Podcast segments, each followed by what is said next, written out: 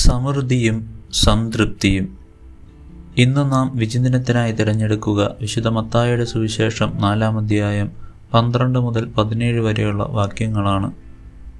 നന്മ കണ്ടെത്തുന്നതിലും പ്രവർത്തിക്കുന്നതിലും സമൃദ്ധിയും സംതൃപ്തിയും കണ്ടെത്തി ഏതൊരു വ്യക്തിയുടെയും ബാഹ്യമായ ആശകളെക്കാളും അവകാശങ്ങളെക്കാളും ആന്തരികമായ സമാധാനത്തിനായുള്ള ഏകവഴിയായ മനസ്താപത്തെ അവതരിപ്പിക്കാൻ പിതാവായ ദൈവത്താൽ നൽകപ്പെട്ട ദൗത്യത്തിന് നാഥൻ ആരംഭം കുറിക്കുന്നു.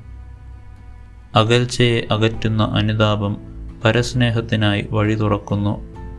പരസ്നേഹമെന്ന വലിയ ലക്ഷ്യം മനുഷ്യഹൃദയങ്ങളിൽ സാധ്യമാക്കാനുള്ള ഉദ്യമത്തിന് നാഥൻ തുടക്കമിടുന്നു. വിശുദ്ധ യോഹനാന്റെ സുവിശേഷം പതിനഞ്ചാം അധ്യായം പന്ത്രണ്ടാം വാക്യത്തിൽ നാം വായിക്കുന്നു ഞാൻ നിങ്ങളെ സ്നേഹിച്ചതുപോലെ നിങ്ങളും പരസ്പരം സ്നേഹിക്കുവിൻ.